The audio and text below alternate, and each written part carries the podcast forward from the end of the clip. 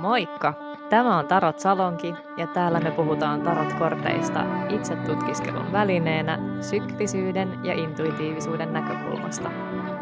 Me myös nörtteillään korttien merkityksistä ja keskustellaan tarot-rituaaleista, kulttuurista ja tulkinnasta. Mä oon Iida. Ja mä oon Ella. Tervetuloa mukaan. Tässä jaksossa me keskustellaan Tarotpakan seiskoista – Ennen kuin me mennään itse seiskoihin, niin mehän tiedämme, että tarot-maailmassa on valtavasti puheenaiheita ja tutkittavaa ja kaikkea eksplorattavaa. Onko jotain, Ella, mikä on kiinnittänyt sun huomion nyt viime aikoina, mitä sä haluaisit jakaa? Joo, semmoinen tili kuin Politics of Tarot, jota, jonka taustalla on tämmöinen Alenia Smith, niin hän herätteli keskustelua hovikortteihin liittyen siitä aiheesta, että pitääkö taroteissa olla systeemi vai voiko kaikki olla ikään kuin täysin intuitiivista ja, ja täysin tavallaan kenenkin itse keksimää. Ja tämä on minusta tosi herkullinen aihe ja mekin siitä Iidan kanssa vähän jo tuolla Instassa juteltiin. Eli hän sanoo aika tälleen niin hot take-tyyppisesti jopa, että, että hän ei niin kuin luota ihmisiin, jotka lukevat täysin intuitiivisesti. Ja musta se oli aika, aika arvattavaa, että tästä seurasi sitten aika kiivasta keskustelua ja huomattiin tuossa hetki sitten, että, että hän olisi lopulta sulkenut kommentit tästä tai poistanut niin kuin kommentointimahdollisuuden tästä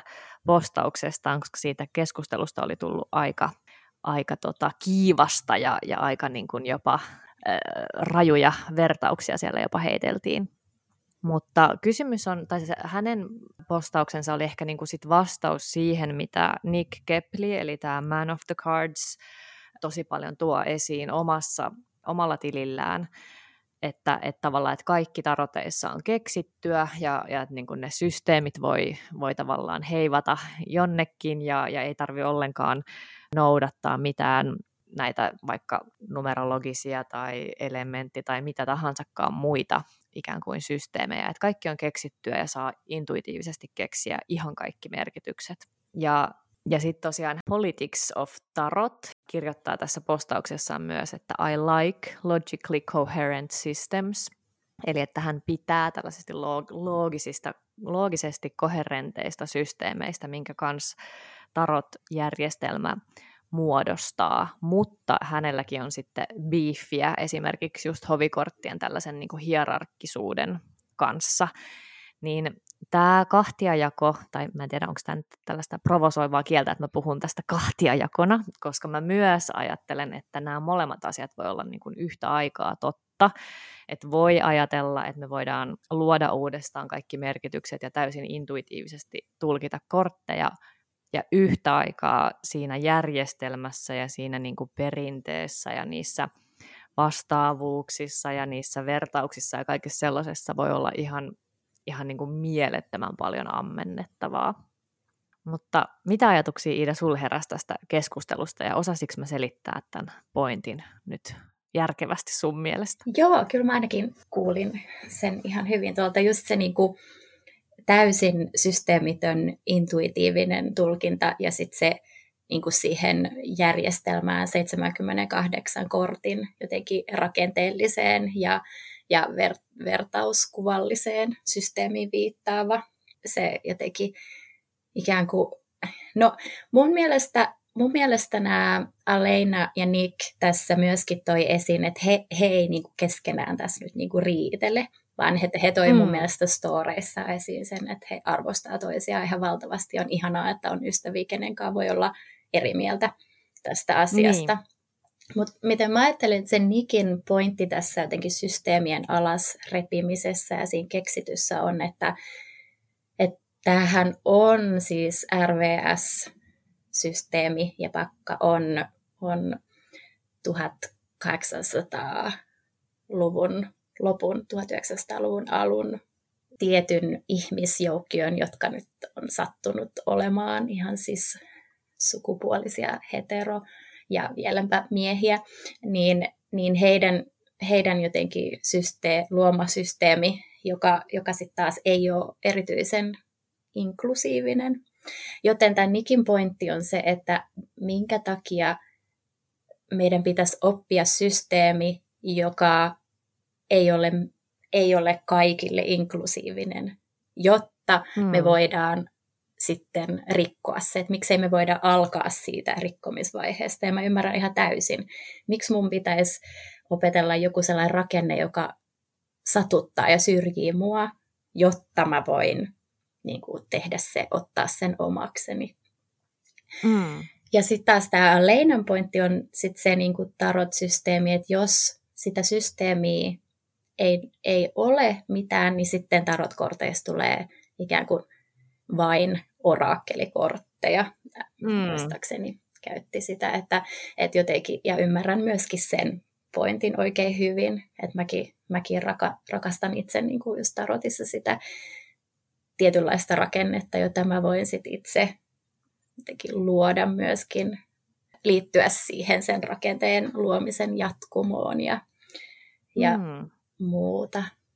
Toi on musta hyvin sanottu just se, että liittyä rakenteen luomisen jatkumoon. Että ehkä, ehkä siinäkin on niin kuin joustavuutta siinä rakenteessa tai elä, elävyyttä. Joo, kyllä mun, kyllä mun mielestä ainakin, koska siis se, se että me kaikki sit luetaan näitä kuvia omien filttereidemme läpi, niin, niin sit se, se ehkä mun mielestä avaa sen rakenteen sitten kuitenkin. Mutta point, ehkä, mm. ehkä kysymyksessä siinä on sitten se, että kun me aletaan opiskelee, lukea tarotkortteja, niin että silloin olisi tarvittava ja hyvin sanoitettu ohjaus siihen, että, että se on niin kuin meitä varten, eikä sitä, että me opetellaan joku meistä ulkoinen asia ja sitten sit huomataan, että ei vitsi, tämä onkin aika ikävä juttu, että en mä halua tätä, ja sitten vasta niin alettaisiin tekemään sitä muokkaustyötä vaan että se olisi sen niin kuin mm. tarot, ehkä mä näen sen sille, että se olisi sen tarot matkan alussa tosi tärkeää jotenkin ymmärtää mm. se, että miten joustava se rakenne voi olla. Ja... Niin, niinpä. Ja, ja tavallaan mm, jotenkin, en mä tiedä, mulla itsellä tulee tästä keskustelusta mieleen just vaikka joku, ehkä jonkun muunkin taiteen lajin niin kuin perustekniikat, että esimerkiksi jos miettii jotain, toki ei niin kuin ehkä ihan, ihan suoraan ole verrattavissa, mutta tälleen karvalakkivertauksena esimerkiksi, että jos ajattelee, että, että on vaikka maalari, ää, niin aluksihan opettelee ehkä jotain tekniikoita ja jotain tyylisuuntauksia ja katsoo vähän, miten muut on tehnyt, ja sitten alkaa tavallaan rakentaa sitä omaansa. Tai voi myös ajatella niin, että vaikka lapsesta alkaen alkaa jotenkin luoda jotain omaansa ilman sitä ikään kuin aiempaa systeemiä ja silloin toimisi ikään kuin täysin intuitiivisesti. Mä en tiedä, onko tämä niin hyvä vertaus, mutta jotenkin se, mä itse näen nämä tarotjärjestelmän ikään kuin rakennuspalikat sellaisina ehkä tekniikoina ja vähän niin kuin aineksina ja semmoisina niin kuin palasina ja, ja niin kuin työkaluina, mitä voi hyödyntää, enkä niinkään kauhean semmoisina niin kuin rajoittavina. Sitten on tämä yksi oikea tapa ja jotenkin, että, niin kuin, että, että ne niin kuin rajaisi sitä omaa kuitenkaan sitä intuitiivisuutta. Tämä on tosi, mä huomaan tässä, kun me puhutaan, että tämä on ihan hirveän vaikea niin kuin sanottaa jostain syystä, koska niin kuin, mä ite, mulle ne molemmat asiat on yhtä aikaa tosi totta, ja sitten mä huomaan nyt, kun mä puhun tästä, että mun on jotenkin silti vaikea saada sitä niin kuin sanoiksi, että miten niin voi olla järjestelmä ja ei-järjestelmää yhtä aikaa. Ehkä se onkin vähän sellainen tietynlainen, niin kuin, ei ehkä paradoksi, mutta vähän sellainen niin kuin vaikeasti tavoitettava niin kuin aihe. Mä, mä tavoitan ton ihan täysin ton sanallistamisen vaikeuden, mutta sä sanoit just jotain, mikä sai jo sytytti lampun mun päässä, nimittäin toi lapsen niin kuin tai, taiteen tekeminen, koska siis lapsethan kun, kun ne piirtelee itsekseen, niin kokeilee, kokeilee kaikkea ja sitten mm. ehkä piirtää jotain tiettyjä asioita koko ajan. Ja sitten sit, kun he menee just johonkin kuviskouluun tai johonkin, niin mm. niin siellähän ne useimmiten jatkaa sitä oman tekemistä, mutta vaan sitten niillä tekniikoilla, mm. mitä sieltä tulee. Niin. Tai jotenkin tämä, niin. tämä jotenkin, että sit, ja sitten toki se on ehkä siitä kuvisopettajasta kanssa kiinni, että miten, miten vapaasti sitä antaa, antaa niin. sitä niin kuin toteuttaa. Mutta jotenkin se, että on, on ihan ok niin kuin tehdä sitä omaa, omia kuvia kukista ja niin, niin. mutta sitten käydä siellä kuviskoulussa kokeilemaan, tekee se akvarelleilla tai, tai Just näin. Tiedä, käykö tämä kellekään mulle yhtään järkeä, mutta mulla nyt mulla jotenkin ja täydellisesti. Niin, täydellisesti. niin, niin että mä mietin, niin kuin toinen voisi olla joku, vaikka jos, on, jos kirjoittaa tai, tai runoilee, niin totta kai on tärkeää, että sulla on niin kuin hyvä sanavarasto ja sellaista niin kuin, ymmärrys kielen rakenteista ja lainalaisuuksista, ja sit voi alkaa rikkoa niitä. Sit voi jättää niin kuin pilkut laittamatta, jos haluaa jotenkin sellaisen vaikka hengästyttävän kuulosen tekstin, että sä niin kuin ikään kuin tietoisesti rikot sääntöjä, mutta tiedät kyllä ne. Et yleensä ehkä se runouskin toimii paremmin silloin, kun myös ne rikkeet on niin kuin tavallaan ikään kuin sivistyneitä, jos näin voi niin kuin sanoa. Nee. Mutta tota, ja sitten mulla tulee mieleen, että on tosi far out, mutta kun on nämä olympialaiset, ja, tota, ja sitten siellähän on nyt, niin kuin, eikö ne ole aika uutena nämä lajit, jotka on jotain, niin kuin, mä en tiedä näistä paljon, mutta siis kaikki nämä slopestyle ja whatever, niin kuin lumilautailu, temppujutut, niin ni, niiden lajien tavallaan juuret on jossain siis sellaisessa niin kuin peruskikkailussa, että vaan niin kuin kokeillaan ja silleen ei ole mitään sääntöjä ja ei ole mitään jotenkin, että millä perusteella jotain niin kuin arvioidaan, että kuinka hieno temppu joku oli, mutta sitten olympialaisiahan varten on tavallaan täytynyt rakentaa joku niin kuin kehikko sille, että miten sitä voidaan arvioida. Ja siinä ehkä voi kysyä, että rajoittaako se sitä sen lajin alkuperäistä tavallaan niin kuin semmoista tutkivaa luonnetta, kun sitä sitten aletaan niin kuin arvioida, mutta ehkä taroteissa tavallaan ei ole olympialaisia tai ei ole sitä sellaista, että tätä pitäisi jotenkin pisteyttää, että kenen tulkinta on nyt jotenkin paras, koska ei ole mitään mittaristoa niin kuin sinänsä, mutta on niin kuin, en mä tiedä, ehkä niissä on jotain samaa sellaista, että on se niin kuin vapaus ja systeemi, että, että niin kuin, semmoiseen asiaan, mitä on kauhean vaikea niin kuin jotain tyylipisteitä esimerkiksi antaa, mutta sitten tavallaan yritetään pakottaa silti sellaiseen kehikkoon. Joo. Aika kiva vertaus toi. Mä en tiedä, että olympialaisissa on, on tollaisia, mutta joo, käy, käy kyllä ihan järkeen. Pakko sanoa, että aivan ihanaa, ettei tarot maailmassa ole mitään arviointijärjestelmiä tai mitään, tai mitään sellaisia tutkintoja tai kaikkea toivottavasti pysyy myös niin, ettei, ettei sellaista aleta tekee. Niinpä, niin ehkä just niin kuin tällaisenaan se systeemi on hyvä, koska se, se on vaan niin kuin läjä työkaluja ja linssejä ja semmoista, eikä joku tämmöinen pistetään niin kuin johonkin järjestykseen tai arvioidaan tai mitään sellaista. Joo. Mä mietin, että sitten jos, jos hei, kiinnostaa muuten ihan, var, ihan valtavasti kuulijat siellä, jos teillä on ajatuksia tästä aiheesta, niin saa laittaa viestiä meille. Olisi tosi kiva kuulla, Niinpä. mitä herää. Mutta sitten mä ajattelen, että jos, jos nyt siellä joku on silleen, jes, minä haluan repiä kaikki systeemit heti, mutta sitten on se, no miten mä sen teen, niin niin ehkä nyt mulla tuli mieleen, kun tässä puhuttiin, niin sellainen joku tekniikka sellaiseen puhtaan intuitiiviseen tulkintaan on sitten lähestyä kuvan tulkinnan kautta.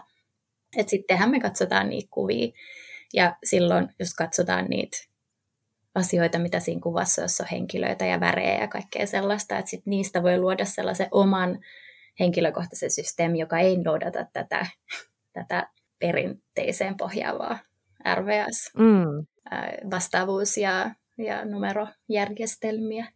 Mm. Ja silloin mä ajattelen myös, että kun käyttää eri niin kuin pakkaversioita, niin, tai jotenkin, että mä itse ajattelen, että niin kun, jos mä mietin mun omaa lähestymistapaa, niin mulle kyllä tämä tarottien tavallaan kieli ja järjestelmä on tosi tärkeä. Mä tykkään siitä ihan tosi paljon ja mä itse koen, että, että tavallaan ikään kuin mun tarot rakkaus alkoi silleen siitä, että mä en niin kuin tiennyt oikeastaan tätä järjestelmää ja mitä enemmän mä opin tuntemaan sitä järjestelmää, niin sen enemmän mä vaan niin kuin rakastuin vielä enemmän tarotteihin. Että mulle se on ehdottomasti vaan niin kuin syventänyt jotenkin tavallaan sitä suhdetta.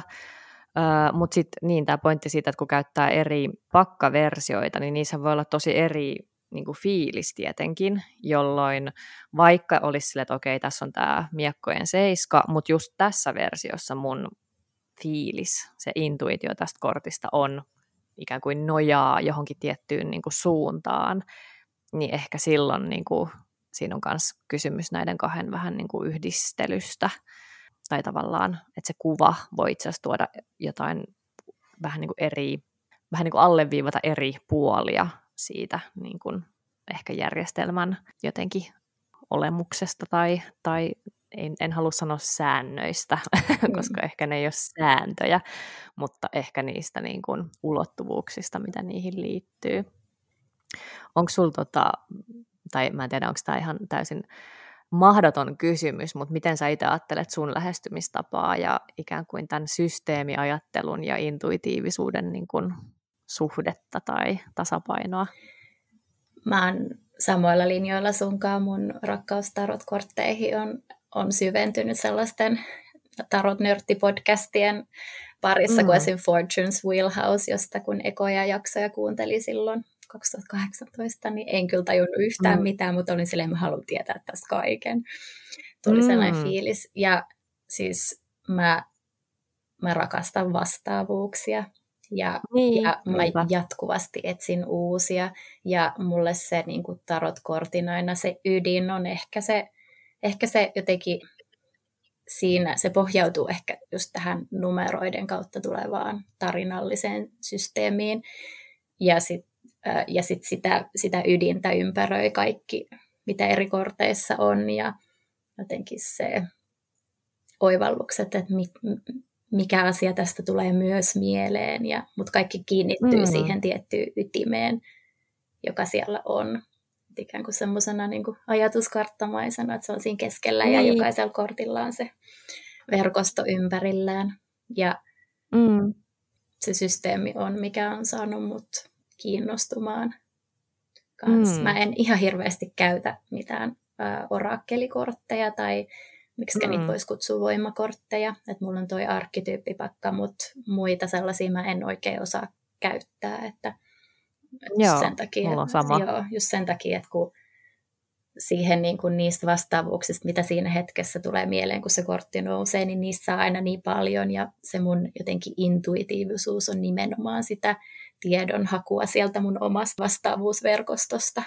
Niin, jo, toi on itse asiassa erittäin hyvä pointti, ja mun mielestä se menee just noin, että kun ne nämä verkostot tai nämä niin kuin vastaavuudet tai ne niin kuin kaikki, mitä on oppinut tarotkorteista, niin on jossain tuolla muistissa tai jossain, niin sittenhän ne alkaa, mitä, mitä enemmän niitä on niin kuin pohdiskellut ja, ja niin kuin tankannut eri tavoilla ja käyttänyt, niin sitä enemmän hän nekin alkaa tulla osaksi sellaista vähän niin kuin intuitiivista. Ehkä voi ajatella just jotain, en mä tiedä, joku pianisti tai jotain, että ensin se lukee niitä niin kuin nuotteja ja vaan soittaa nuottien mukaan, ja sitten joku tosi taitava ehkä osaa soittaa silleen ikään kuin just intuitiivisesti vaan niin kuin tyyli luoda jonkun biisin siinä niin kuin on the spot ja varmasti se silloin silleen tavallaan noudattaa jotain, mutta se ei osaa ehkä itsekään sanoa, että mitä se niin kuin noudattaa siinä, kun se niin kuin soittaa. Että se menee jonnekin, että jotenkin sitten se systeemi tulee niin kuin, vähän niin kuin osaksi sitä sellaista omaa yep. niin kuin jotain. Että ne ehkä sekoittuukin, yep. eikä ole niin, niin kuin jotenkin erillään.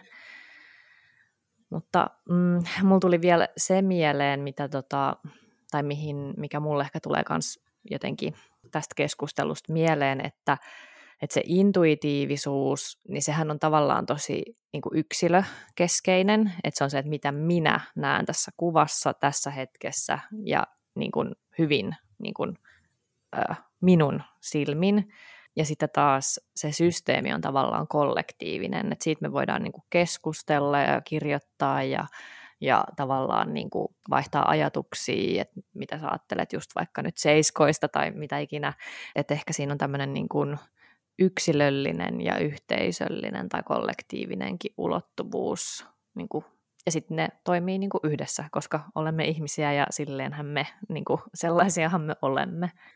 Wow, mikä oivallus ja sanallistus. Yksilö ja yhteisö. Ah, mä rakastan tätä. Siis me olemme tulleet nyt siihen konkluusioon, konklusioon. että tarot on taiteenlaji, joka, joka vaatii jonkunlaisia tekniikoita, mutta joka sitten kehittyy siinä samassa ja me molemmat puolletaan sitä, että, että ne systeemit on jonkunlaisia tekniikoita, joiden, mm. joiden varas voi alkaa kehittää sitä omaa intuitiivista meininkiä. Just näin, just näin. Ei tarvitse hirttäytyä kumpaankaan, vai voi, voi saada molemmat. Täydellistä. Okei, okay. mennään sitten meidän tarot-korteista öö, no niin. keskustelun pariin. Eli meillä on vuorossa seiskat tänään. Ja mm. mitäs sä ajattelet seiskoista noin niin kuin yleisesti? Joo, no mä tälleen lempeydellä kutsun näitä joskus tarotkorttien tämmöisiksi läksyiksi, kotiläksyiksi, koska nämä on monesti semmoisia ikään kuin kutsuja pohdiskelemaan jotain, kutsuja reflektoimaan ja miettimään tavallaan, vähän niin kuin pysähtymään ja miettimään, että mitäs, mitäs tässä nyt ihan oikeasti on niin kuin meneillään tai, tai mikä on oikeasti totta. Eli hyvin semmoinen niin kuin ehkä sisäinen jonkinlainen muutos tai tällainen muutos reflektion kautta.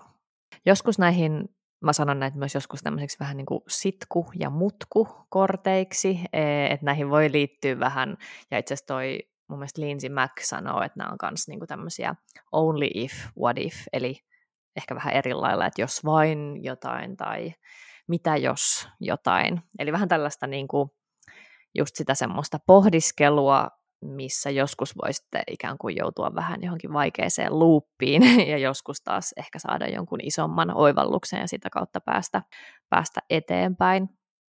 Mulla kans tuli mieleen näistä, että nää, niin kun, koska neloset on myös semmoisia ikään kuin taukoja myös, niin seiskatkin on mun, mun mielessä taukoja, että näissä ei tavallaan tapahdu välttämättä niin kuin jotenkin ihan hirveästi, mutta näissä on niinku ero siinä mielessä, että et nelosissa enemmän on se ehkä sellainen, että on, on ne perustukset ja jonkinlainen niinku pohja luotu ja sitten on se niinku jonkinlainen basecampi tai tämmöinen niinku välitauko siinä niinku matkan varrella, ja seiskoissa ehkä enemmän on kysymys siitä, että reflektoidaan sitä niin kuin matkaa ehkä tähän mennessä ja tästä eteenpäin. Et niissä on jotain mun päässä vähän niin kuin samaa, mutta, mutta ehkä neloset on jotenkin harmonisempia ja seiskat on vähän semmoisia niin kuin just läksyjä, vähän niin kuin vaikeampia. Ja mä pohdin näitä jo vähän niin kuin näiden maiden kautta, että ehkä sauvoissa se ikään kuin reflektio tai pohdiskelu kysymys olisi se, että et, et mikä on mun energian käytön arvosta. Ja maljoissa se kysymys voisi olla, että käytäks mä mun niin kuin, emotionaalista energiaa niin kuin, viisaasti tai mihin mä käytän sitä. Ja miekoissa ehkä semmoinen jotenkin, että ymmärränkö itseäni, ymmärränkö omia ajatuksiani ja omia motiivejani. Ja lanteissa tai pentaakkeleissa ehkä enemmän, että ymmärränkö, niin kuin, että missä oikein ollaan menossa, että näenkö niin kuin metsän puilta niin sanotusti. Mutta tällaisia ajatuksia, miten sulla seiskoista noin niin kuin ylipäätään? Mary Greerin kirjassa 21 tapaa tulkita tarotkortti. Hän on piirtänyt tänne tämmöisen ihanan numeroiden jotenkin tarinan, jossa jossa S on toi tikkuukko ihanasti tuolla sängyllä ja hänellä on hehkulamppu syttynyt tuossa päällä. Ja sitten hän lähtee kulkee vuorta ylös. Siinä neloskohdalla on tämmöinen tasanne, jossa hän nukkuu. Vitonen on tosi jyrkkä. Kutonen on semmoinen, jes, olen huipulla. Ja seiska on ikään kuin, että ikään kuin hän olisi lipsahtanut alas sieltä vuorelta, että jotenkin ikään kuin Aa. yrittää päästä takaisin sinne, joko lipsahtanut tai sitten varoen silleen peruuttaen lapsenomaisesti lähtee alaspäin sieltä vuorelta. Ja mun mielestä tässä on niinku just toi varoen peruuttavan omaisesti, kun sä sanoit toi Linsimäkin what if, että mitä jos, mm. ja ikään kuin semmoinen taaksepäin reflektoiminen, ja, ja sitten se niin kuin taas, että jos lipsahtaisi, niin tietyllä tapaa sellainen, äh, mutta kun niin kuin täytyy mennä. Eli, eli tässä on jotenkin, mä ajattelen, että seiskoissa kuin kutosissa, niissä kaikissa RVS-korteissa on paljon henkilöitä, tai ainakin enemmän kuin, enemmän kuin tota, yksi. Ja näissä seiskoissa kaikissa yksi, niin se ehkä on joku mm. semmoinen, niin kuin, että nyt täytyy itse selvittää tämä ja pohtia tätä mm. ja vähän jopa ehkä vetäytyä tai tunnistaa se, niin kuin tuossa just kuvailit noita maa kerrallaan, noita mm. kortteja. Mä ajattelen, että näissä on myöskin ehkä kyse semmoisesta, että vitosten vaikeudet vähän kummittelee. Joo, hyvin sanottu. Jotenkin, että se, että se, että yhtäkkiä kun on lipsahdettu tai hypätty nopeasti sieltä alas, niin sitten tulee semmoinen yhtäkkinen fiilis siitä, että apua, että mitä jos niin se nyt käykin uudestaan, mutta täytyy nyt kuitenkin mm. vaan jotenkin katsoa eteenpäin, että ei voi ikuisesti olla tuolla huipullakaan, että se nyt vaan luonnollakin, että eteenpäin täytyy mennä. Mm. Ja ehkä näissä on just semmoinen, mulle kääntyy, että näissä on pieni semmoinen pelko menettämisestä. Ja sitten se, että mitä pelkää menettävänsä on sen jokaisen elementin mukaan, että et sauvoissa se pelko siitä semmoisen hyvän voittofiiliksen menettämisestä tai että siitä, että se ei koskaan enää palaa mm. ja maljoissa ehkä se jotenkin, että jos nyt valitsen näin, niin sattuuko taas niin kuin mm. vitosessa ja sitten pentakkelissa, että, että jos mä en nyt suunnittele tai ymmärrä tätä, niin onko mä taas siellä vaiheessa, että mä joudun pyytää apua ja sitten miekoissa miekoissa just se, että pelkää sitä semmoisen niin kuin epäreiluuden toteutumista, jonka vuoksi sitten toimii niin kuin toimii siinä kortissa. Joo. Tosi hyvin sanottu toi vitosten kummittelu. Joo. Sitten näissä on ehkä just toi ison arkanan, mä ajattelen, että vastaavuus seiska vaunut, niin se Joo. on minkä puolesta mä ainakin olen itse ymmärtänyt näitä kortteja paremmin. Eli just vaunuissa se eteenpäin meno, mutta vielä se ajatus siitä, että eteenpäin haarniskassa, eli ymmärrys siitä, että on haavoittuvainen, joten ymmärrys, että täytyy mm. vähän niin kuin jotenkin suojautua, koska ei voi jäädä, on pakko mennä, mutta sitten voi tehdä kaikkensa, että pystyy niin kuin menee turvassa, vaikka ei tuntuiskaan siltä, että on valmis. Mm. Joo, siis hyvin sanottu ja, ja täytyy myöntää, että tämä seiskojen ja vaunujen kombo on taas ollut mulle jotenkin ehkä vähän vaikea ymmärtää, mutta mä ymmärsin sen sitten jotenkin ehkä, tai jotenkin vaunuissa mä ajattelen kauhean tietenkin konkreettisesti sitä vaunua, joka lähtee jonnekin, ja se tuntuu tosi sellaiselta niin kuin vauhdikkaalta. Sitten näissähän tuntuu, että ei tapahdu niin kuin mitään, vaan vaan niin kuin pohdiskellaan, mutta sitten mä jotenkin tajusin sen, että onko se se sisäinen muutos on enemmän se pointti näissä, että, että tavallaan kun jaksaa niin kuin veivata tätä päässään, niin, ja ehkä just hyväksyä sen semmoisen haavoittuvaisuuden, niin kuin sanoit, että, että asiat ei ole ihan niin kuin halkipoikki pinoon ja niin kuin eteenpäin, vaan että, että pitää jotenkin prosessoida ja niin kuin tunnistaa ehkä omia semmoisia kipukohtia tai, tai mitä tahansa, niin ehkä ehkä niistä löytyy näiden niin kuin yhteys, mutta, mutta tota, myönnän, että se oli ehkä mulle jotenkin sellainen ei niin ilmeinen näissä. Joo, mä ajattelen myös sen, kun vaunujen astrologinen vastaavuus on sitten taas rapu, ja sitten mä olen aurinkorapu, joten mulla on oikein jotenkin tuttu se ajatus, että mun sisällä on niin pehmeää, että mun on vaan pakko laittaa niin. haarniska joskus päälle. Niin. Ja se harniska voi olla joku suojautumismetodi. Ja sitten mun mielestä näissä seiskoissa nämä, näissä on kyse semmoisista puolustautumis jotenkin niin, tavoista niin, myöskin.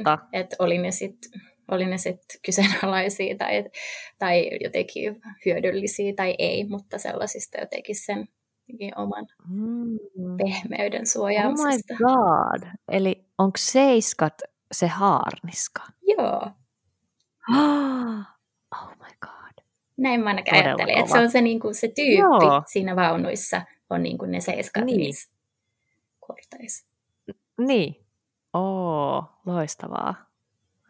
Miten sitten käytännössä, mitä ajattelet tavallaan, kun se seiska nousee pöytään, niin tuleeko sulla jotain yleensä siitä mieleen?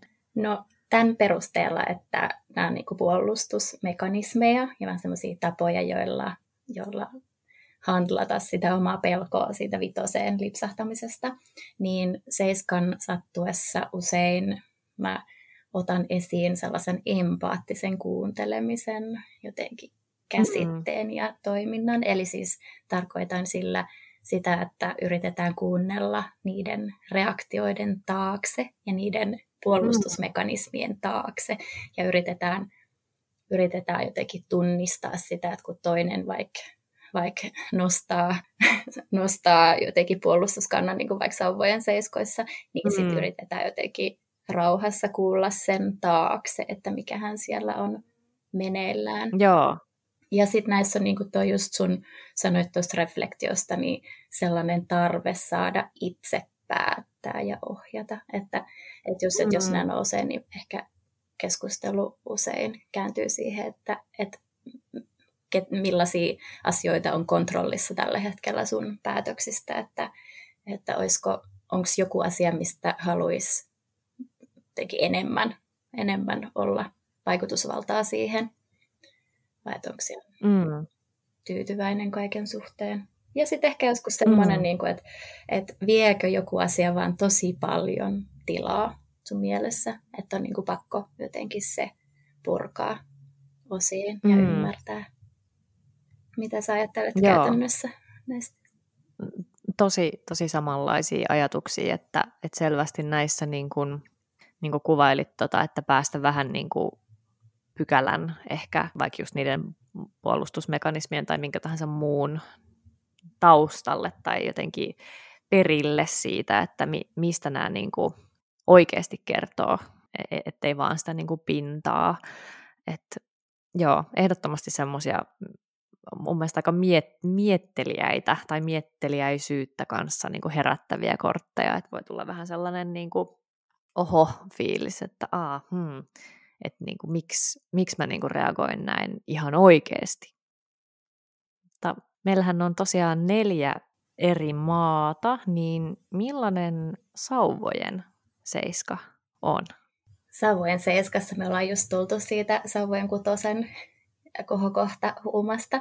Ja mä ajattelen, että tässä vaiheessa me ollaan oikeasti vähän niin kuin lipsahdettu alas. Et, et tässä on mulla ainakin päällimmäisenä sellainen pelko sen voiton tunteen menettämisestä tai just siitä, että, että sitä ei koskaan enää tavoita, jos nyt sen jättää jotenkin huomiotta. Ja, ja siitä seuraa semmoinen niin uhattuksi tulemisen tunne, ja, joka sulkee mm. sit näköalat oikeastaan vähän kaikkialta. Mm. Siitä ehkä tulee semmoinen fiilis kapeakatseisuudesta ja sitten hetkessä elämisestä siis ihana huomio. Tuolla tyypillähän on siis RVS-kortissa eri pari kengät, mikä jotenkin Joo. sellainen niin kuin impulsiivisuus sille, että et ei, ei yhtään jotenkin, tunnistan tuon tunteen, että ei yhtään niin kuin, ehtinyt kuunnella, että mitä oikeasti tapahtui, kun tuli jo semmoinen niin kuin puolustuskantafiilis, että, että älä, Joo. että älä, että mä niin kuin, tätä et vie multa, vaikka kukaan ei olisi viemässä jotain. Ja tämä on ehkä semmoinen, kun vitosessa on se, Subway vitosessa on se jotenkin yhteinen nujakka, nujakointi, niin, niin tämä on niin kuin yksi vastaan nyt ne kaikki muut. Ainakin se fiilis siitä, mm. että mä oon nyt yksin tässä, kukaan ei tajua mua ja mun on vaan pakko niin kuin, hoitaa tämä yksin. Joo, Toi on ihanasti, ihana tota toi noista eri pari kengistä vielä, koska tunnistan itsessäni sen, että joskus saattaa tulla vähän niin kuin liian, liian shotgun-reaktiona joku tiedätkö, puolustus whatever, esimerkiksi lähi, läheisessä parisuhteessa saattaa tulla sellainen, miten niin, tai joku tämmöinen niin kuin nopea reaktio, ja sitten tajuu, että ei saakeli, tässä mä oon niin kuin eri, eri pari kengät jalassa silleen, ja että niin kuin jopa, jopa melkein heti tajuaa sen, että oho, nyt, nyt tuli aika nopea tota, defenssi päälle, Ni, niin, mutta että kuinka kiva on tajuta sitten se, että jotenkin nähdä itsensä, että oho, olipas tota, kylläpäs sieltä tuli joku reaktio niin kuin pintaan, ja just, että se on varmaan, että jotenkin on kokenut olonsa uhatuksi tai whatever, että se on niinku semmoinen nopea puolustusreaktio, missä voi olla sitten ehkä jopa, jo, joskus voi huomata, että oho, se oli vähän hölmöä tai, tai muuta. Joo, tunnistan kyllä ihan täysin. Olen kanssa välillä vähän semmoinen hothead noista. Tota. Joo. Nopea mieli tekee nopeat nopeat yhteydet sellaisiin jotenkin epämukaviin tunteisiin ja yrittää sulkea ne heti Kyllä. vaan pois. Joo, just näin. Ja sitten jopa yhtä nopeasti näkee itsensä ulkoapäin, että oho, no niin, siinähän lähti. Jep. Tämä on jännä, koska tässä on sitten se jotenkin strategiana tässä, eli puolustusmekanismina tässä on, mä että on tule nähdyksi.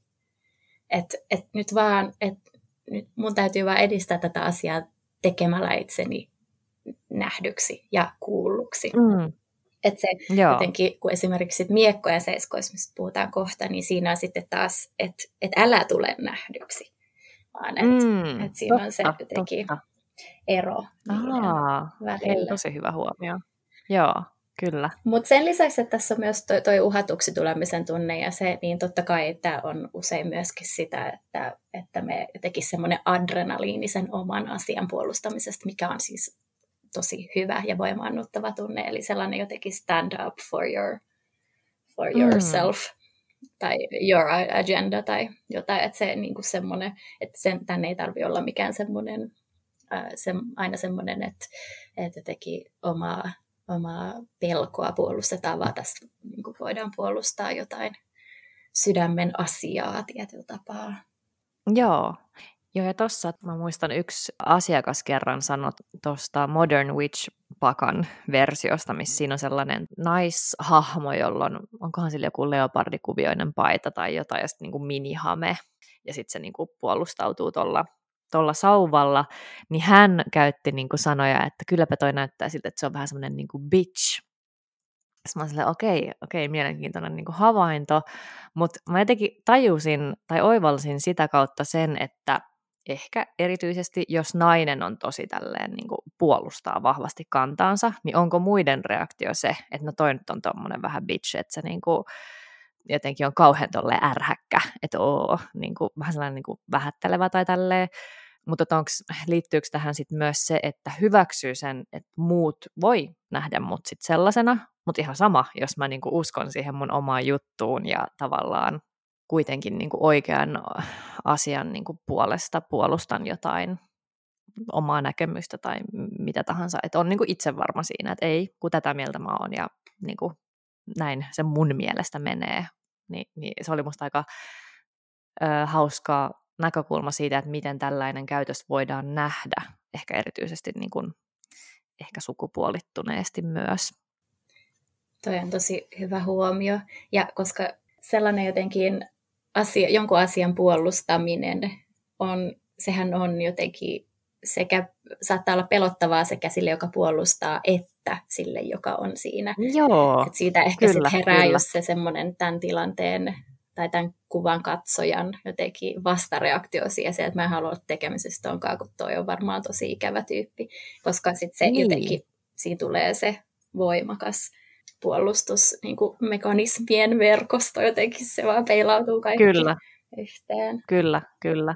Joo. Mulla tulee tästä mieleen siis toi musikaali Le Miserable biisi Do You Hear the People Sing?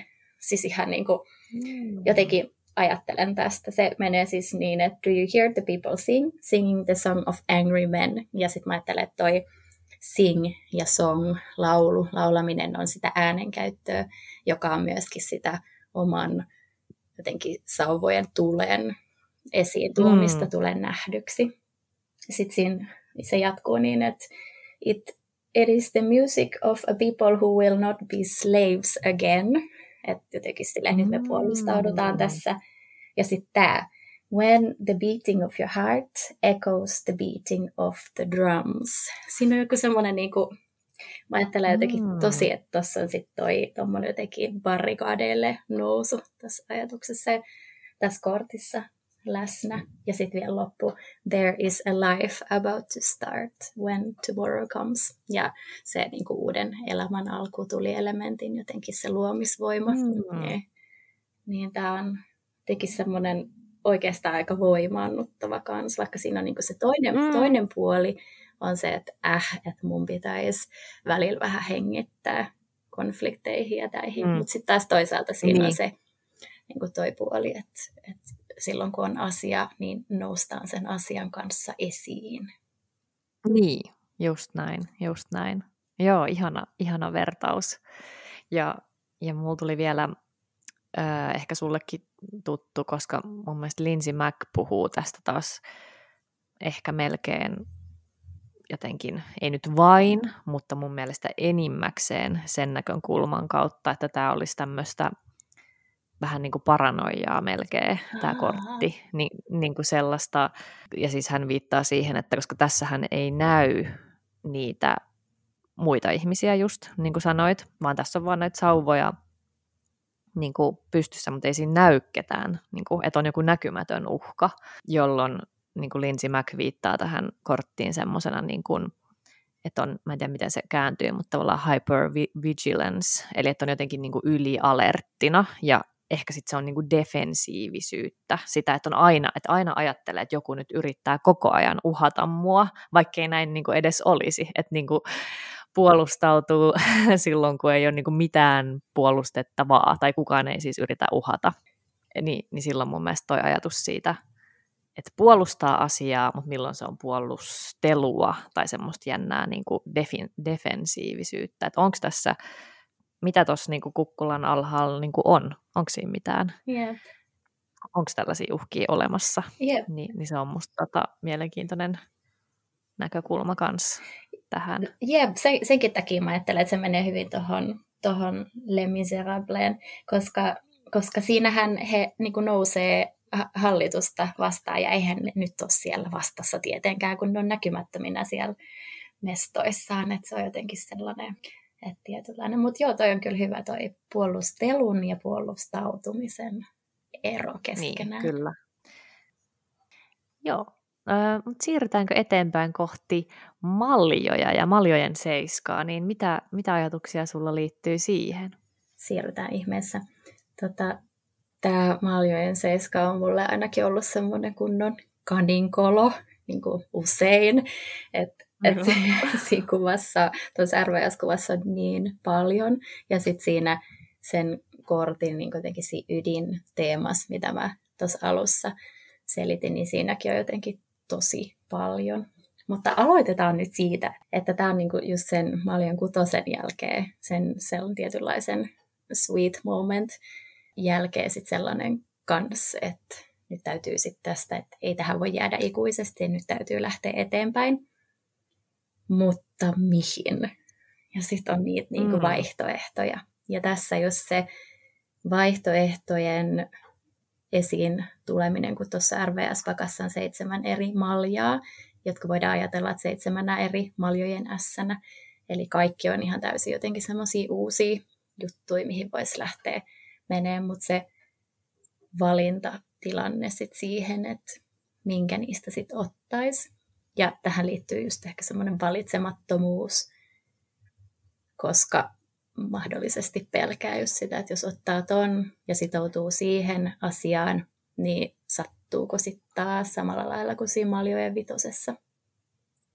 Joten paras vaihtoehto on sitten olla valitsematta ja, ehkä, ja siitä päästään ehkä siihen toiseen, mikä tässä on, että on noista korteista tällainen, onko tämä nyt ainoa noissa RVS-pakas, jossa ei näy maata.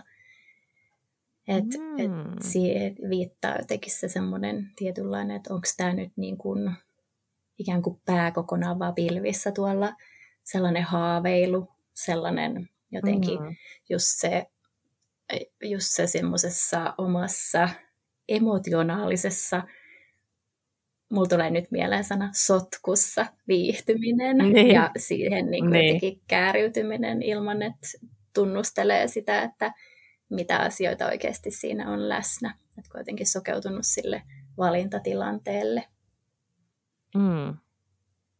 Yhtä lailla kuin valitsemattomuus, niin tähän ehkä liittyy semmoinen, että haluaisi kokeilla vähän kaikkea. Ja jotenkin semmoinen päämäärätön testailu, mikä on joskus ihan kiva, mutta sekin on aikaa vievää ja energiaa vievää.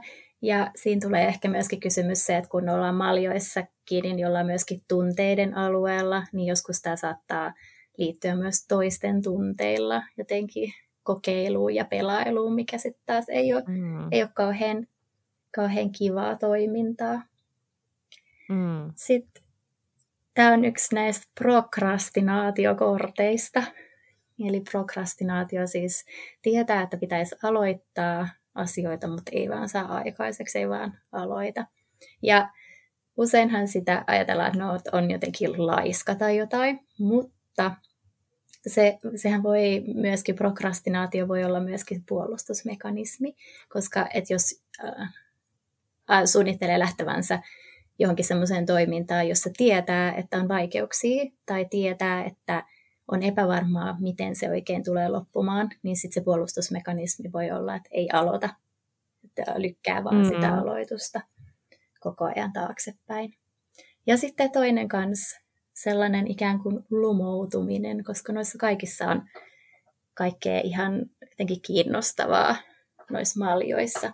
Ja lumoutuminen sellaisena tietynlaisena kaiken edessä pysähtymisenä ja semmoisena hetken jotenkin hengen haukkomisena, että ikään kuin missään läsnä pieni semmoinen jotenkin kauhukin siitä, mitä kaikkea on ja miten mm.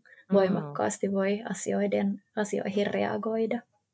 Joo, ihan tosi tota, tota, samaistuttavia ajatuksia ja, ja toi, toi, mitä sanoit tuosta prokrastinaatiosta tai semmoisesta viivyttelystä puolustusmekanismina, niin toi niin kuin kolahti, koska mä ainakin tunnistan, että aina jos mulla on joku, joku tavallaan silleen tärkeäkin tehtävä, mutta se, tunt, se vähän niin kuin jännittää mua liikaa, niin, niin sitten mä teen mieluummin niitä semmoisia pikkukivoja, mitkä mä voin silleen suitsait hoidella, ja mä niin kuin viivyttelen sen oikeasti tärkeän jutun tekemistä, koska se tuntuu niin kuin, en mä tiedä, kai se on semmoinen, niin kuin, se on niin jännää ehkä sitten alkaa tehdä jotain niin kuin, semmoista, mistä oikeasti välittää, niin sitten sitä niin kuin, puolustautuu siltä. Vaikka niin kuin, se, se on tavallaan ihan päätön ajatus, mutta tämmöistä niin kuin, tapahtuu.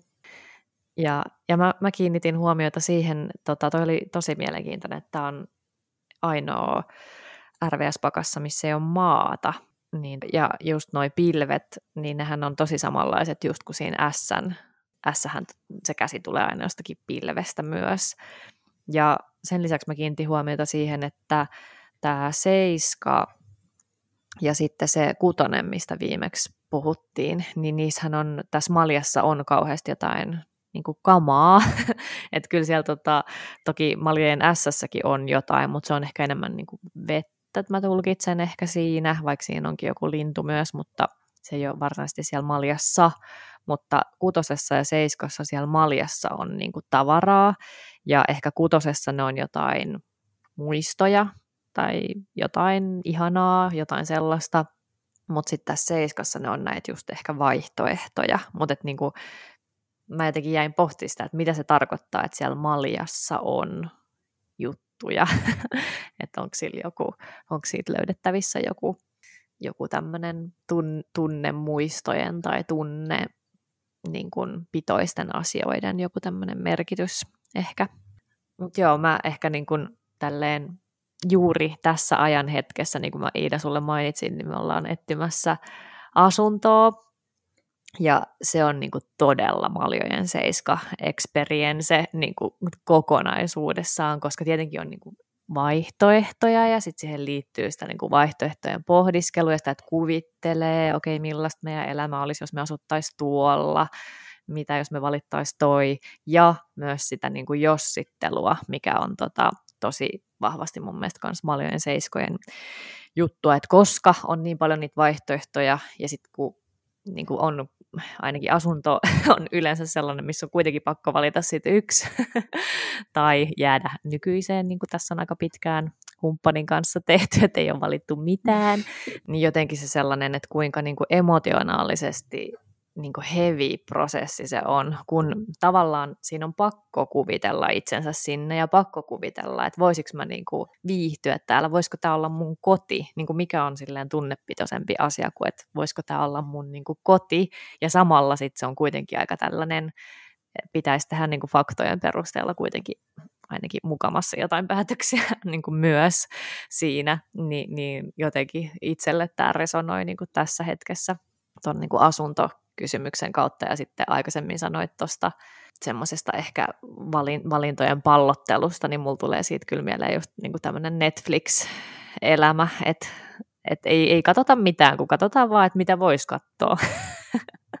niin se on niin kuin sitä tota, ehdottomasti maljojen seiskan elämää, mutta, mutta myös toi, mitä sanoit siitä ehkä lumoutumisesta ja haaveilusta, pilvilinnoista, miksi, miksi tässä niin kuin monesti viitataan, niin jotenkin mulla tulee siitä myös sellainen ehkä tämmöinen niin antitehokkuusfiilis, vähän sellainen kiva kapina, että en, niin kuin, että en aio valita, että aion viivytellä, aion haaveilla, aion niin kuin daydream, että, että on siinä sellainenkin ja ehkä tuossa Lanttien seiskassa on vähän samaa, että, että ottaa semmoisen tuumaustauon tai haaveilutauon, niin onko siinä myös vähän jotain pikkusen kapinallista, että en aio olla tehokas.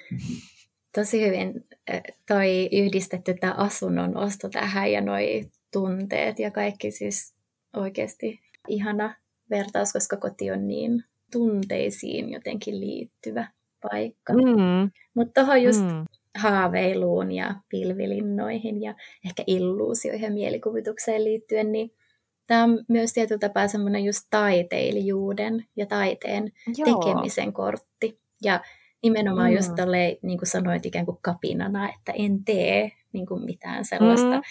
Tehokasta, että nyt mä otan tämän tauon niin. ja haaveilen, mm. mikä on siis mm. mulle aivan liian tuttu skenaario, koska siis taiteilijahan ei siis maalaa tai, tai työstä käsillään sitä, mitä näkee, vaan sen, minkä lainausmerkeissä näkee. Ja mun mielestä tämä liittyy mm. siihen kotiasiaan, koska sähän et valitse sitä kotia sillä perusteella, mitä sä näet, vaan sillä perusteella, mitä sä lainausmerkeissä näet. Niin, Joten just näin, just niin näin. Jotenkin se illuusioiden ja mielikuvituksen voima ja sitten tässä kortissa mm. tulee kyse siihen, että miten niitä sitten käyttää. Että käyttääkö sitä parhaimpaan mahdolliseen vai sitten mm. kaikenlaiseen semmoiseen niin ikävään ja sellaiseen, mikä vaan jumittaa itseään niin kuin huonolla mm. tavalla. Niin, ja. niin, just näin. Niin ehkä tässä on myös aina niin kuin taroteissa just se sellainen ikään kuin käänteinen puoli, että onko se niin kuin omaksi jonkinlaiseksi parhaaksi vai, vai onko siinä just sitä sellaista vähän niin kuin itsensä kampittamista sitten mukana.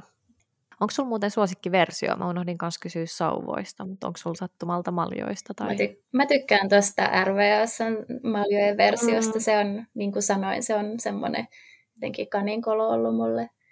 Mä tiedän, onko sama, saman ikä, ikäluokan, no luokan joo, mutta siis samojen vuosien edustajia siellä kuulijoina, tai ootko sä, joka on lukenut lapsena Leppis-lehteä, siellä oli sellaisia aukeaman niin kuin etsi herra Muttisen perhe, ja sitten siellä piti etsiä heidät sellaisesta aukeamalta, mikä on täynnä pieniä henkilöitä ja kaikkea tyyppejä. Vähän niin kuin tämä Where's Waldo, olisikohan se semmoinen alkuperäinen. Mm, niin, niin, niin, niin, niin mä, mä oon jotenkin nähnyt tässä samanlaisen, että etsi joku uusi asia, tästä löytyy aina joku, mm, joku sellainen. Joo, kyllä. Ja yksi, yksi semmoinen ihan kuriositeetti, näin nyt mene siihen tarkemmin, mutta viimeisimpiä, minkä kuulin tuolla Mallory Hastin tarot-kurssilla, että tämä olisi niin sellainen henkisen alkemian prosessi, koska siinähän on seitsemän askelta. Et ekana olisi, ekana olisi kalsinointi, eli me poltetaan siinä toi lohikäärme, ja sitten on hajottaminen ja sitten on erittely ja sitten tulkitaan, sitten käytetään sitä ja sitten tislataan ja viimeisenä on ikään kuin toi täydellisen minän patsas tuolla kortissa. Että näin tehdään kultaa wow. ja lometalleja. Wow. Toi on kiinnostava. Ja itse asiassa mulla tuli mieleen, nyt mä en muista, mistä mä oon tämän lukenut vai onko mä itse ku- kuvitellut tai keksinyt, mutta jo, jostain mä muistan kuuleeni tässä kanssa ajatuksen siitä, että kun tästähän puhutaan monesti niin kuin valintatilanteena ja just, että minkä valitset ja näin, niin onkohan se ehkä Linsi Mäkin ajatus voi olla, että, että just se, että, että mitä jos onkin niin, että, että ei se ole mikään näistä maljoista tai mikään ulkoinen asia, vaan se oot niin sinä ja tavallaan, että, että kääntäisi ikään kuin tähän varjohahmoon, eli siihen niin kuin itseensä katseen, eikä kaikkeen, mitä on niin kuin ulkopuolella. Ja, ja tavallaan niin kuin ehkä että etsi, mistä etsii vastauksia ehkä, että etsiikö niistä näistä jostain ulkopuolisista maljoista vai pitäisikö niitä etsiä itsestään? Uu, toi on hyvä ja sopii hyvin tämän henkisen alkemian prosessiin, koska sillä henkisessä niin. alkemiassahan me jotenkin käydään läpi se oma muutosprosessi. Niin. Että se ei niin kuin niin. henkisessä alkemiassa ei ole kyse sitä, että me luodaan jalometalleja, vaan siitä, että mm. me luodaan itsestämme jalompi versio. Niin, just näin, just näin. Mennään sitten eteenpäin miekkoihin. Mitä sä no. ajattelet niistä? Joo, no tämä on varmaan yksi sellaisia mm, miekkojen seiska. Tässä on siis tämmöinen hahmo, jolla on käsissään viisi miekkaa ja sillä on aika, aika, aika eriskummalliset ehkä vaatteet. Niin, ehkä vähän hassun näköiset, en tiedä. Ja hän on niin kuin, joko voi ajatella, että onko se niin kuin hiipimässä ja katsoo olan yli taakseen, vai onko se jotenkin tolleen vähän niin kuin veikeästi niin kuin tanssahtelemassa pois, että se, sen niin kuin voi nähdä niin kuin monella tavalla, että mikä tämä niin kuin tunnelma tässä, tässä kortissa on. Perinteisesti tähän niin kuin liitetään sellaisia merkityksiä niin kuin varastaminen tai petos tai, tai valehtelu tai, tai tämän tyyppisiä kysymyksiä.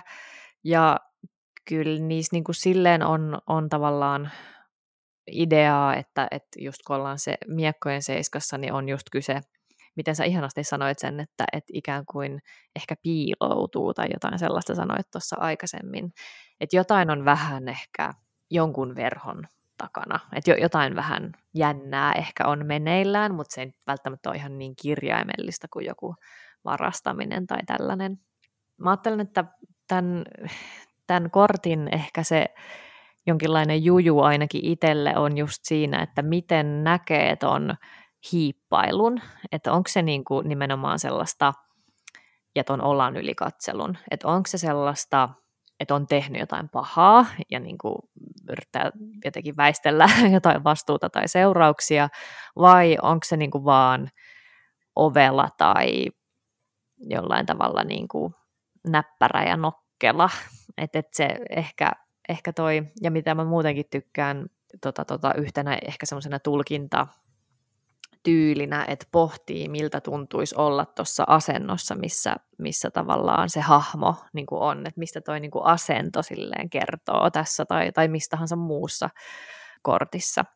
Ja monesti mun mielestä tähän liittyy myös ehkä käsitys niin totuudesta, koska sehän on aika fluidi niin kuin, ää, konsepti.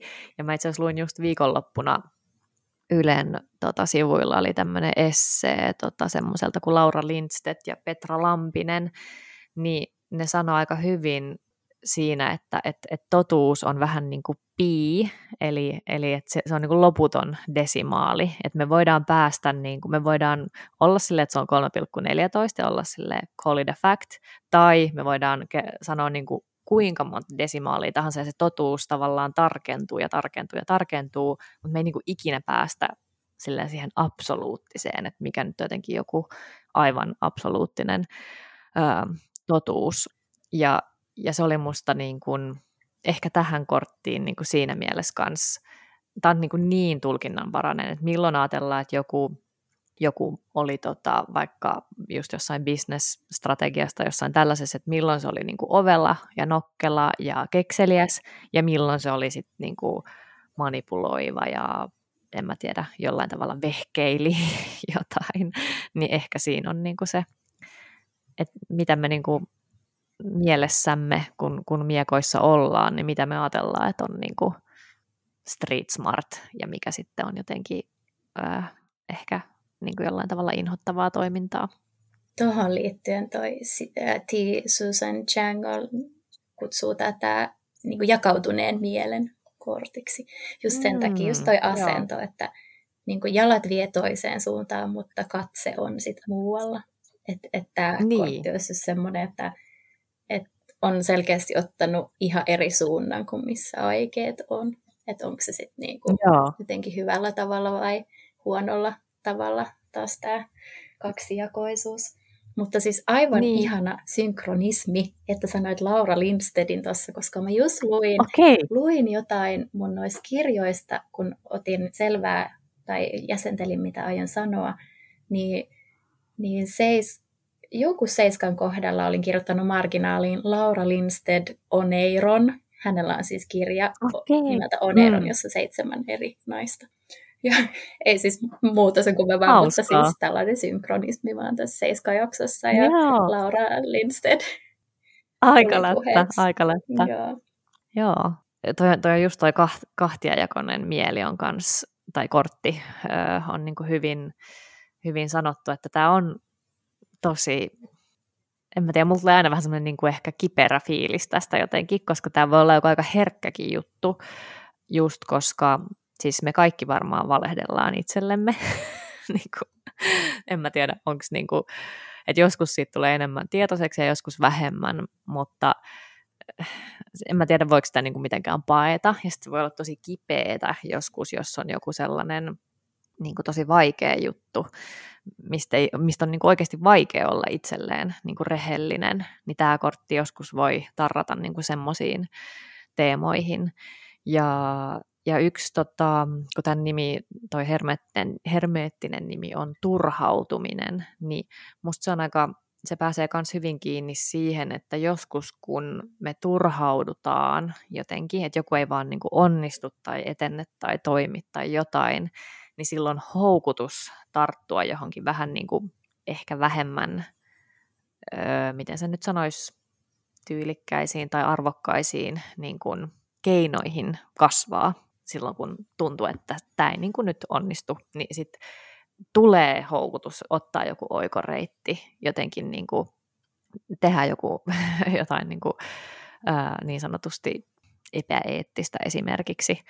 Et ehkä tämä on niin kuin, sen takia vaikea. Mutta mut, joo, yksi tota Michelle Teen kirjassa, niin se viittaa tällaisen Seth, Seth äh, Tobokmaniin, joka on tämmöinen joku antiglobalisaatioaktivisti ja sarjakuva piirtäjä, joka oli kirjoittanut jonnekin, että you don't have to fuck people over to survive. niin musta oli aika hyvä. Ehkä sellainen niin kuin muistutus, että jos ja kun tällainen niin kuin houkutus tulee, vaikka varastaa, plagioida, jotenkin taivutella, tietoisesti taivutella totuutta tai jotain, niin jotenkin se muistutus siitä, että sun ei tarvii niin kuin, mennä tällaisiin jotenkin keinoihin jotenkin kelvataksesi tai onnistuaksesi tai, tai mitä tahansa. Et silloin yleensä se, se menee niin kuin, että joku niin kuin pelon ohjaama, että se on pelon ohjaamaa toimintaa silloin monesti. Ja, ja yksi tota, ehkä sellainen monille tuttu ilmiö, mitä mä liitän miekkojen seiskaan, on sitten niin huijarisyndrooma tai huijarioireet. Eli se, että et voi itsellä olla se olo, että mä oon tämmöinen niin hiippailija ja kohta mä niin kuin jään kiinni. Niin kuin any day now joku huomaa, että en mä oikeasti osaa mitään ja mä oon ihan tyhmä ja huono. Että on niin semmoinen olo, että, että mä saatan jäädä kiinni, vaikka tällaista uhkaa niin kuin, tavallaan ei edes ole olemassakaan, että, että, että se on vaan niin kuin itse omassa mielessä aikaan saatu tällainen joku ihme jinksi. Joo, kyllä tosi samanlaisia pohdintoja just tuosta huijarioireista tai sitten just noista tota, inhimillisyydestä, jotenkin siitä virheiden teosta. Mä ajattelin ehkä just tarttua vielä tähän sitä sen kannalta jotenkin, että mä ehkä näen tämän semmoisen konfliktikammon korttina. Eli mm. silloin kun me pelätään, että me ajaudutaan siihen vitosen meininkiin, missä on oikeasti otettu yhteen ja sitten se on ehkä tap- päättynyt epäreilusti, niin tässä on ehkä mm. fiilis siitä, että mä nyt niin kuin teen mitä vaan, että asia ei mene siihen enää. Eli jos se tarkoittaa sitä, että mä hiippailen nyt näiden toisten tyyppien aseiden kanssa menee, niin vaikka mä en saisi, niin mä teen sen. Että jotenkin semmoinen, se liittyy myös johonkin ehkä semmoiseen tietynlaiseen valkoisten valheiden teemaan, että, että jotenkin keksii äkkiä jonkun, jotta ei joutuisi menee siihen konfliktiin, mikä välttämättä ei, ei sitten tunnu kenellekään hyvältä. Ja, mm. ja sitten tota, toinen ehkä on just toi syyllisyys, kun sanoit, niin ehkä semmoinen myöskin syypään etsiminen sitten taas, että et, mm. et muualta. Just se, että on miekkoja tässä käsissä, mutta katsoo muualle, vaikka itsellä on ne jotenkin aseet siinä, millä on tehnyt niin, jotain, mutta sitten niin kuin katsoo poispäin etsien sitä, että ketä voisi syyttää, koska ei oikein osaa itse kohdata sitä niin kuin omaa. Mm. Just toi vähän niin kuin itselleen Joo. valehtelu siinä samalla. Mm. Joo, kyllä. Ja sitten ihan yksi semmoinen vielä huomio tuosta väristä, koska miekkojen tässä RVS-pakassahan miekkojen ikään kuin tarinassa, eli näissä korteissa, on aika tommosia, aika tommosia ruskea, musta, glumeja värejä, mutta on keltainen.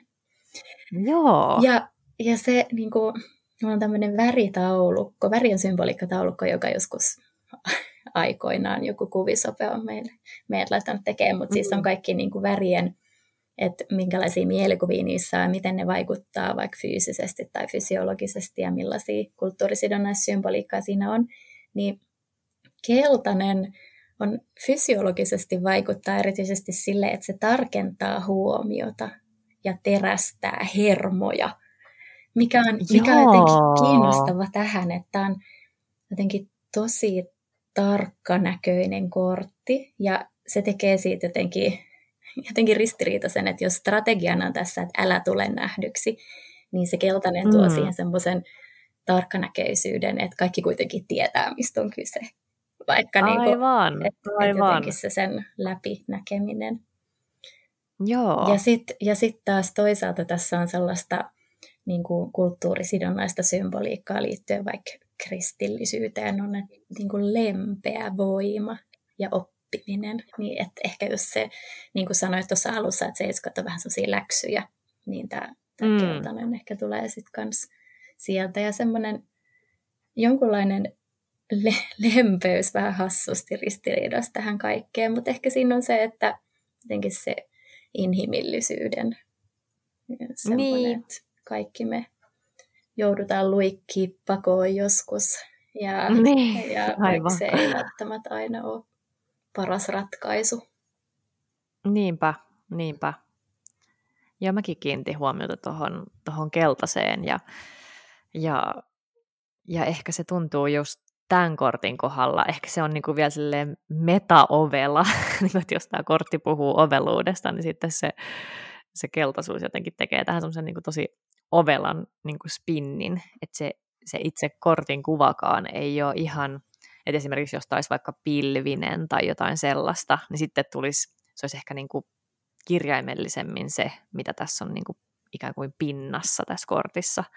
Mutta sitten kun se onkin keltainen, niin siihen tuleekin just ehkä toi tollainen tietynlainen lempeyden, lempeyden ulottuvuus. Tai sitten jos semmoinen ehkä hupaisuus, vähän semmoinen niin, ehkä, huumori. Niin, niin. Siirrytäänkö me sitten maa-elementtiin, pentakkeleihin Joo. tai lantteihin? Mitäs, mitäs Joo. pentsujen seiska? Pentsut! oh, pentsut. Tota... Tuli mieleen penthouse. Joo, totta. No, miksei, miksei. Joo.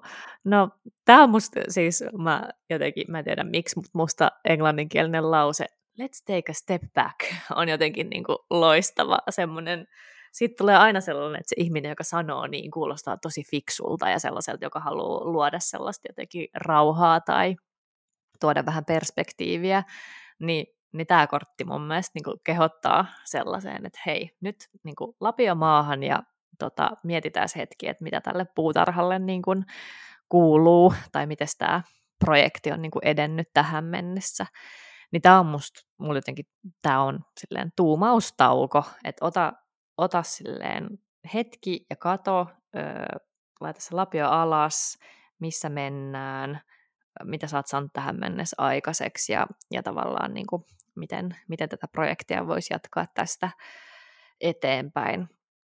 Tässä on vähän semmoinen ehkä tunnelmaton, varsinkin niin kuin ilmeessä tämän hahmon. Tässä on siis tällainen hahmo ehkä jossakin puutarhassa tai pellolla, silloin ehkä lapio tai harava kädessä ja se nojaa siihen, nojaa siihen varteen ja kattelee tätä puskaansa, että niin kuin mitäs, mitähän mä oon nyt saanut aikaa ja mulla jotenkin tuosta ilmeestä ja kehon kielestä ehkä vähän sellainen niin kuin, jotenkin vähän tyytymätön fiilis tai jotenkin, että et ei ole ihan niin kuin siellä, missä haluaisi olla. Äh, ei, ole, ei ole todellakaan siellä Lanttien ysin sellaisessa yltäkylläisessä puutarhassa niin kuin juhlavaatteissa fiilistelemässä, vaan projekti on vielä ihan kesken. Niin mulle tämä puhuu ehkä sellaisesta, mikä on siis musta tosi ärsyttävä, äh, vaikea aihe mulle, mutta kärsivällisyydestä. Kärsivällisyys on aika vaikeaa. Mutta siitä, että, että tavallaan ehkä kun ollaan lanteissa, niin myös, että antaa asioille aikaa ja, ja tavallaan huomaa, miten se ei niin kuin, vaikka tuota puskaa kuinka tuijottaisi, niin ne ei niin kuin kasva sen nopeammin siinä ne, ne hedelmät tai, tai kypsy. Tämä on myös mielenkiintoinen tuolla toi Totpakassa ja tämä hermeettinen nimi on epäonnistuminen. Ja epäonnistuminen kuulostaa tosi tietenkin jotenkin ei haluttavalta ja, ja tosi niin kuin vaikealta, mutta ehkä tämä ehkä tämä niin kutsuukin pohtimaan sitä, että mikä on omasta mielestä epäonnistuminen, tai onko se epäonnistuminen, ettei ole vielä siellä, missä haluaisi olla. Että et ikään kuin, että et onks, ehkä tässäkin on tämmöinen mustavalkoinen ajattelu, että onko tai niin kuin ikään kuin anti-mustavalkoinen ajattelu siitä, että, että vaikka ei olisi vielä siellä, missä haluaa olla, niin se ei tarkoita, että on epäonnistunut, vaan se tarkoittaa vaan, että on niin kuin prosessissa. Et ehkä tässä on, ja myös voi olla sellaista ehkä riittämättömyyden kokemusta, mikä liittyy siihen epäonnistumiseen, että tässä mä oon niin kuin, mm, työstänyt tätä puutarhaani ja niin kuin vieläkin tuntuu, että ei tämä vaan niin kuin riitä. Mutta tota, joo, mulle tämä on ehkä näistä seiskoista jollain tavalla, miten se nyt sanoisi, että jotenkin tämä tuo mulle niinku samanlaista viestiä aika usein, että ei ole silleen niin paljon ehkä näitä toisaalta toisaalta sävyjä kuin muissa seiskoissa ainakaan mulle. Samaa mieltä. Toi riittämättömyyden tunne ja tuumaustauko ehkä jotenkin kytkeytyy toisiinsa, koska sitten me ajatellaan helposti, että kun me aletaan tekemään jotain hommaa, niin meidän pitää vaan tehdä ja tehdä ja tehdä. Ja tuumaustauko saattaa tuntua semmoisena, että, että, että niin kuin nyt, nytkin mun pitäisi niin kuin vaan edistää tätä. Että nyt kun mä oon tässä, mm. niin sitten jotenkin se ei riitä. Mä ajattelen myös jotenkin sen, että kun me ollaan kutoses, tai okei, okay, vitoses me ollaan ikään kuin tarvittu apua siinä pro- projektissamme. Kutosessa me ollaan saatu apua tai annettu apua, anyway, semmoinen jonkunlainen apu, ajatus siellä, niin sitten tässä seiskassa, niin kuin kaikissa noissa seiskoissa, niin on semmoinen tarve yrittää yksin. Että ei sit niinku, että on mm. saanut sen ja nyt on semmoinen fiilis, että nyt, nyt mä handlaan tämän.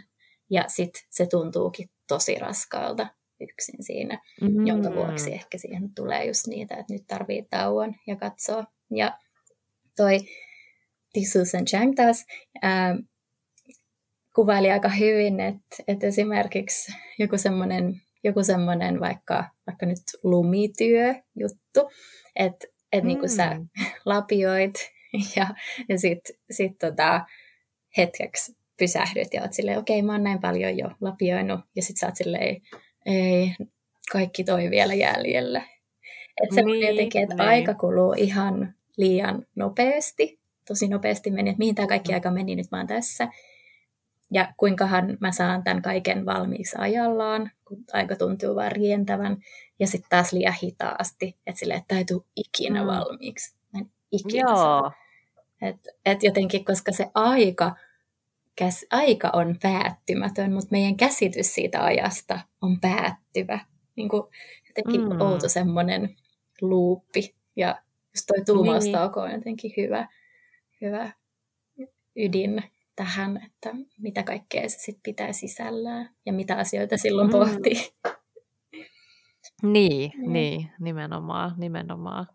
Ja ehkä tähän just liittyy myös semmoinen pieni pelko siitä, että se rakenne, mikä on, mitä on luotu, niin että se romahtaakin, että jos ottaakin vähän mm. vääriä askeleita, että sitten täytyy just silleen take a step back, että varmasti tulee mm. tehtyä mm. oikeat asiat, jotta, jotta se ei niin kuin sit petäkään.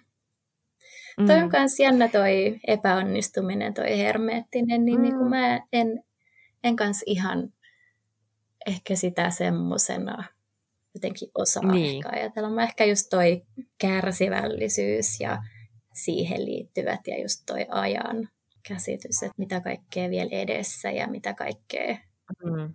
on tehty. Että, mm. että ehkä se epäonnistuminen jotenkin, jotenkin tuo siihen semmoisen, se nimenä tuo mulle se riittämättömyysfiiliksen. Niin, niin, kyllä, kyllä, kyllä. Tai että mä en itse ainakaan koe useinkaan silloin, kun mä pidän taukoja, että mä en riittäisi. Että jotenkin ehkä mulla on sen verran hyvä suhde joutilaisuuteen, että niin, ajattelen, että se niin. on mun vaan niin kuin kahvikupillinen on se haaveilutauko. Aivan. Mutta, tota, mutta niin, ymmärrän kyllä, niin. että se, se voi, voi joillekin olla vaikea hyväksyä sellaisia. Mm. Ja ehkä tässä eh, just koska pysähdytään ja reflektoidaan ja pohditaan ja otetaan se tauko, että hei, että missä nyt ihan oikeasti ollaan menossa, niin jotenkin sitten tämä tarinan jatko siihen, että tästä tulee toi Lanttien kasi seuraavaksi, missä sit ollaan niinku ihan full speed silleen nakuttelemassa ja tekemässä ja edistämässä, niin se on musta silleen jotenkin ihanan ehkä sellainen yksinkertainenkin ajatus siinä mielessä, että et, et silloin kun me pysähdytään tähän tällaiseen vähän niin kuin ehkä jotenkin tyytymättömään niin kuin fiilikseen, niin silloinhan me ei oikeastaan edes edistetä sitä asiaa. Me vaan pohditaan sitä, että voi ei, kun mä oon vasta lapioinut tämän verran ja noin paljon vielä jäljellä. Mutta jotenkin kun, sit, kun siitä pääsee yli, niin kun pohdiskelee tätä juttua hetken ja prosessoi sen, niin sitten noin voikin taas jatkaa sitä niin kuin lanttien kasin. Ihan päästä siihen floatilaan ja niin kuin vaan edistää, eikä pohtia, että voi ei, miten paljon mulla on vielä. Niin jotenkin se ehkä tarinan jatko on tästä musta kanssa jotenkin ihan, ihan niin kuin lohdullinen. Niin, ehkä se epäonnistuminen tulee myös siitä, että kokeili jotain ja se ei toiminutkaan. Ja sitten niin. lanttien kasissa löytääkin sitten sen, niin. mikä toimii. Oikean työkalun. Jep, jep. Niinpä.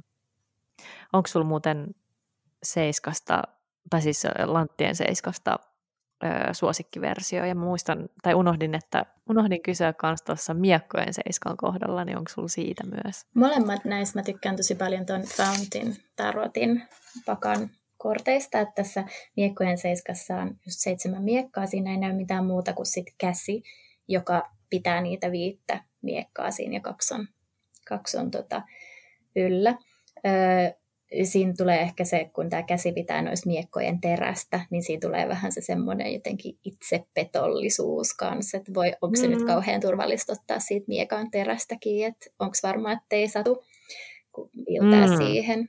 Ja sitten näissä sit näis pentakkeleista saman pakan seiska, niin tässä on seitsemän tällaista niin kuin nuppua, mitä tämä tyyppi mm. niin kuin rauhassa jotenkin hoitaa tässä. Että jos se ehkä semmoinen hitaus ja jollain tapaa se lapsen kenkäisyys siinä projektissa, että se vaatii kärsivällisyyttä, että ei voi niin kuin, lapsiikaan ei voi hoputtaa kasvaa. Että Että mm. joku semmoinen, semmoinen niin kuin lempeys mm. siihen, siihen. Niin, Proce- trust the process. Yeah. Yeah. Entäs sulle? niin, niin. Joo, no ehkä tota, esimerkiksi tuossa This Might Hurtissa, niin ton Lanttien Seiskan hahmon ilme on musta tosi paljon niin kuin myönteisempi. Että silloin tosi paljon enemmän vaan semmoinen, että mä otan tästä taukoa ja kattelen vähän, että niin kuin miten, miten, tota, miten hyvin mä oon jo tehnyt. Niin kuin tosi eri ehkä asenteella nimenomaan siihen niin kuin pysähtymiseen ja siihen niin kuin pohdis, pohdiskeluun. Niin se on musta hauska, kun eri versiot tuo vähän niin kuin eri sävyn niin kuin ilmi tietystä kortista. Ja, ja sitten tuossa miekkojen seiskassa mä tykkään Holy Spectrumin versiosta siksi, että se on niin kuin, se nojaa niin vahvasti sitten taas sellaiseen, että tuossa on selvästi niin kuin raskas askel. Eli että siinä on niin kuin selvästi silleen ehkä niin kuin yksi puoli sitä kortin merkitystä vaan niin kuin framilla. Eli, eli ehkä sitten se sellainen, että on joku, mitä joku, mitä piilottelee tai joku, missä ei ole ihan rehellinen ehkä itselleen tai, tai joku just syyllisyyden tunne, niin mä välillä tykkään siitä, että on tosi, että nämä pakkaversiot, joskus on kiva, että ne jättää paljon tilaa tulkinnalle ja joskus on kiva, että ne on tosi alleviivaavia, että tätä puolta tästä kortista mä niin tarkoitan. Mm, joo. Joo, ja toi toi kuulostaa, painava askel kuulostaa, ja vielä tässä miekko ja seiskas kyllä aika tosi raskaalta. Niin, kyllä, todellakin, ja. todellakin, kyllä. Mennäänkö sitten meidän loppukevennykseen? Eli nyt taas me nostetaan täältä seiskojen joukosta kortit ja, ja heitetään jotkut lyhyet intuitiiviset tulkinnat niihin liittyen. Ja kuulijana sinun tehtävä on nyt hengittää pari kertaa syvään ja miettiä jotain numeroa ykkösestä neloseen. Ja Ella, voit sä vaikka aloittaa? Joo, niin äh, olet varmaan tähän mennessä valinnut numeron ykkösestä neloseen ja nyt tulee ykkönen. Ja se on sauvojen seiska niin tämän affirmaatio voisi olla, että ihan sama, jos joku ajattelee, että mä olen bitch, kunhan olen itse rehellinen itselleni. Buja. Sitten numero kaksi. Miekkojen seiska. Ja tälle affirmaatio ajattele jotain viimeaikaista tapahtumaa. Näyttelijän taidot, check. uh, kova, kova. Sitten numerolle kolme tuli maljojen seiska. Niin tämä voisi olla kutsu vellomaan ja pohdiskelemaan, milloin vellominen on ihanaa ja milloin se on kamalaa. Yeah. Ja viimeinen numero neljä on siis pentakkelien seiska.